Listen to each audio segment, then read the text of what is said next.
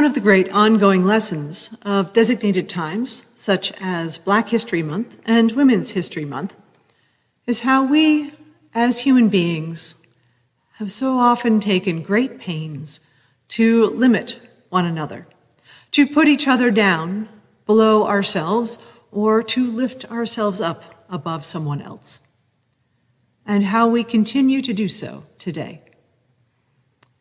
As we come to the end of Women's History Month, I want to share the story of one woman who felt the impact of that treatment and strove to undo it uh, as uh, passionately and as imperfectly as she did. In the 1800s, the Reverend Olympia Brown knew firsthand the reach of scripture and culture in limiting women. And yet she continued on with ministry, with family, and with a tireless effort to achieve a woman's right to vote. Reverend Olympia Brown was the first woman in this country to be ordained and recognized as a minister by a denominational body. And her second life's passion, uh, she opened to, she sought to open opportunities for women to gain education and to own property and very much to have the right to vote.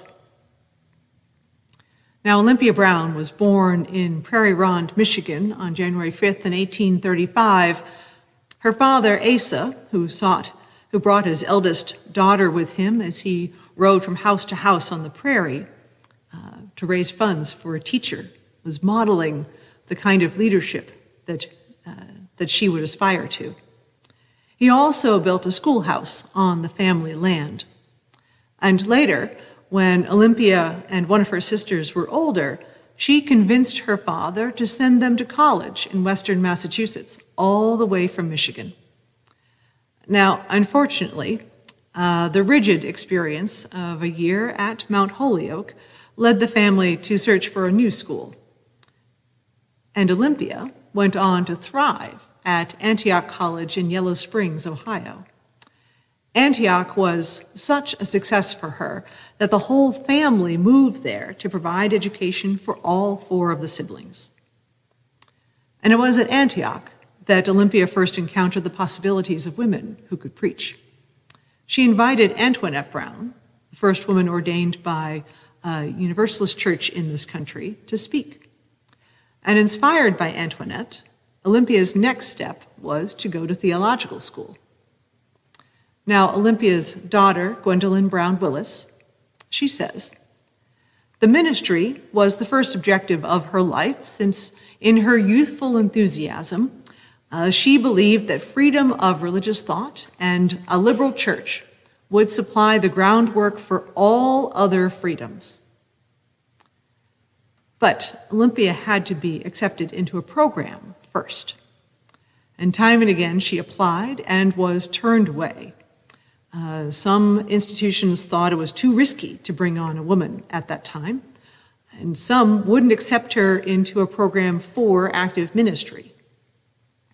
But then there was Ebenezer Fisher, who was the president of St. Lawrence Theological School, and, well, he got so caught up in discouraging her that he inadvertently accepted her.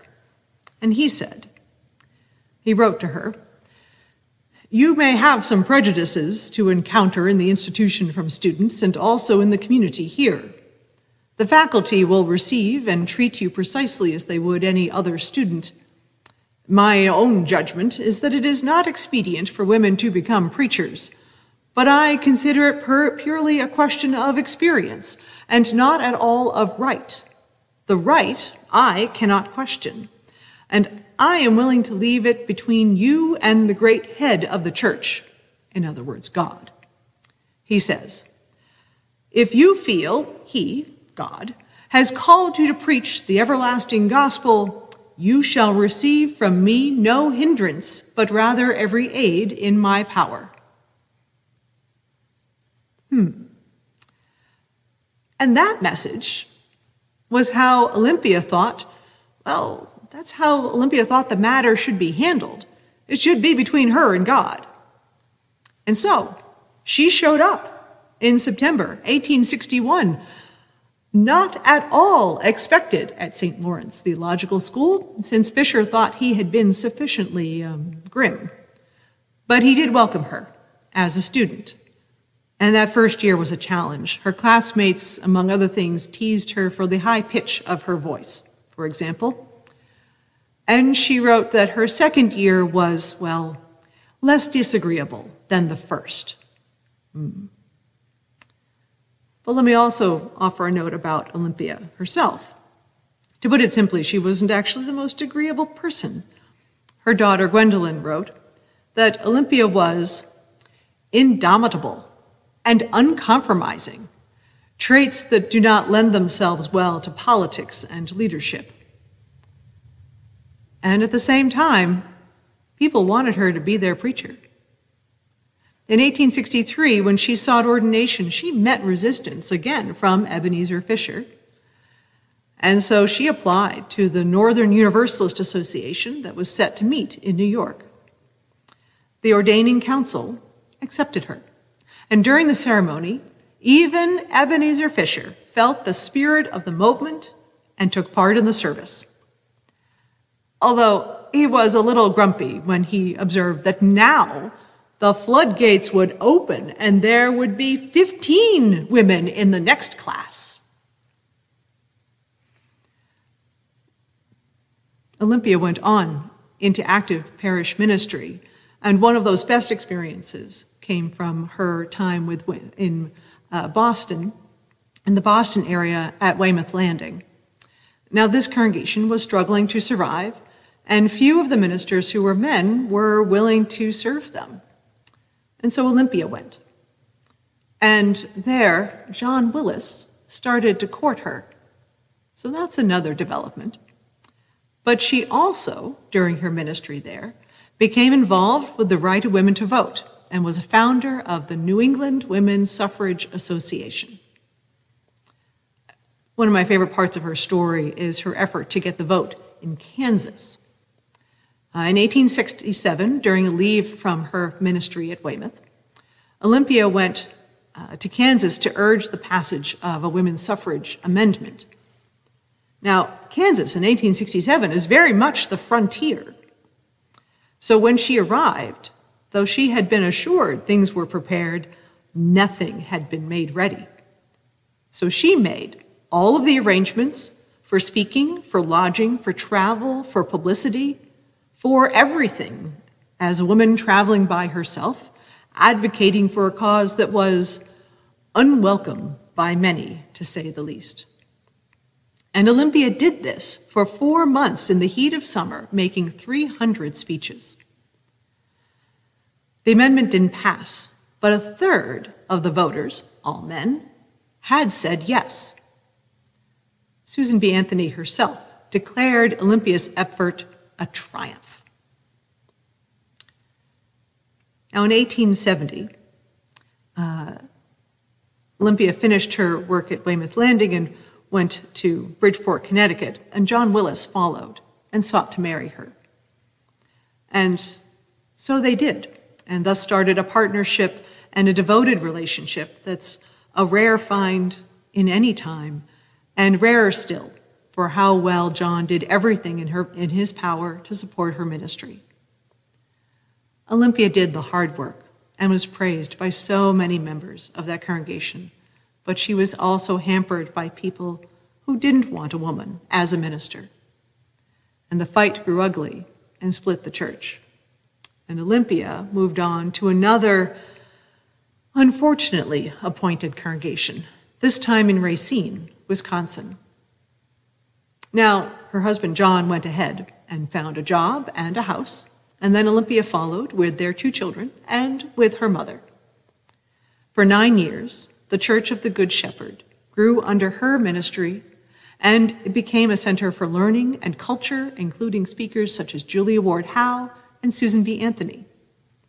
And when the congregation could sustain itself, she changed careers and became a full time advocate for women's suffrage.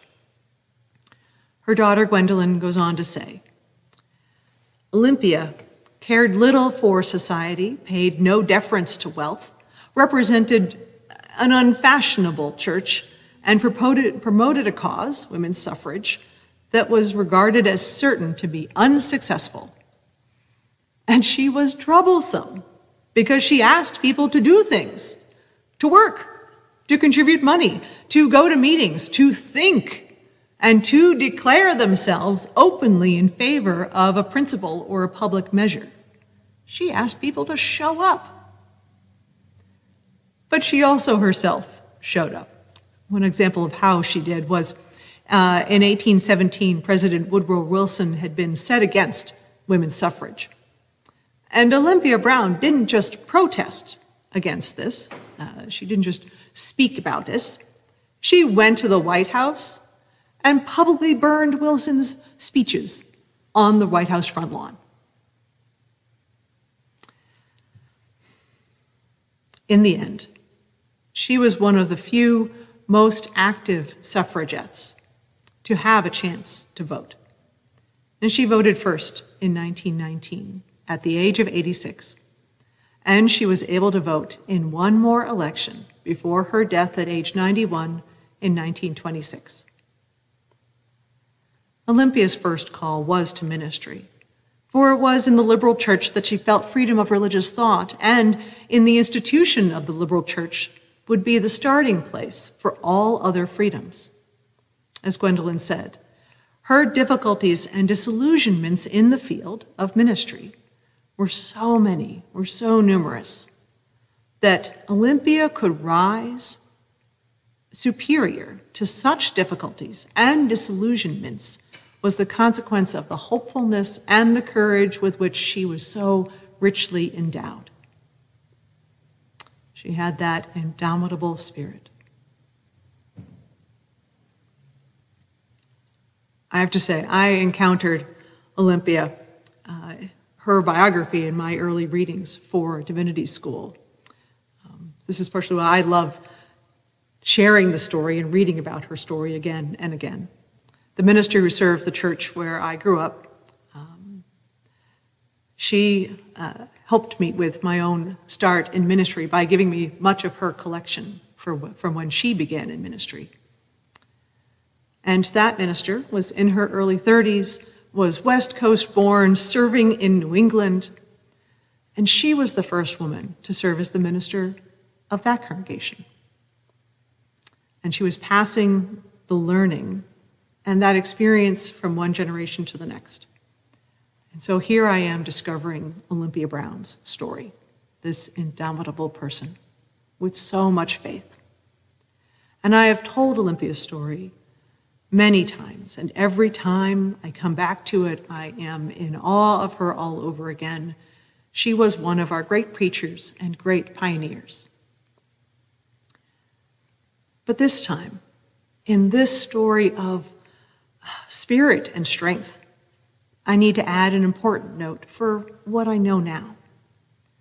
One of the problems with the suffragette movement was how they argued against other people getting the vote, even as they sought to enfranchise white women.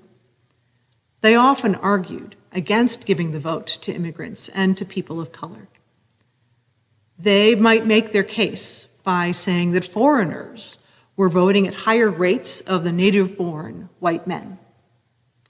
And the best way, they would say, to keep control of our country is to expand the voting population to white women.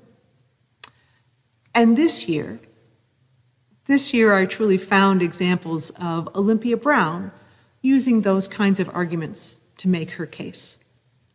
She was making that argument, especially about foreigners, as well. So, this same minister who I admired and perpetu- who I admire, um, also perpetuated and amplified fear and xenophobia. And the legacy of such messages offered by probably so many voices in our past, this is part of what we are feeling in recent years. And some of that legacy showed up yet again uh, this week in Georgia with the bill to limit voting and to undermine those who are black and poor. So, the praise we can do all manner of praising and admiration, but it also has to have authentic critique, and here is mine. Because otherwise, we risk adding to the harm that's already present in the system. Our task in these periods of understanding history is to study and honor the stories and to get to know who we have been, because that certainly informs who we are. Becoming familiar with the complicated motives and actions helps our reflections. And we can be thankful and thoughtful about celebrated humans, and then determine the path that we wish to choose, knowing that we will still falter and fail as well as be fabulous. I invite us to take our strength and our values seriously, including our commitment to an examined faith, as we are charged by theologian James Luther Adams. To stand by this faith, as Olympia Brown tells us, is not automatic and not obvious. It is a commitment to our collective liberation and to what needs to evolve in us in service to the larger hope, the larger love, and the larger healing of the world. As we honor those who've gone before and take strength from their character and their success, may we also be so bold to understand the, the whole story as much as we can learn it. And may we draw strength from the complete picture, the wide span of our lives, all that is part of what we encounter. And use that, that experience of becoming more whole to be a place where we can launch into further compassion, further service, and further care. Let us be so bold. Amen.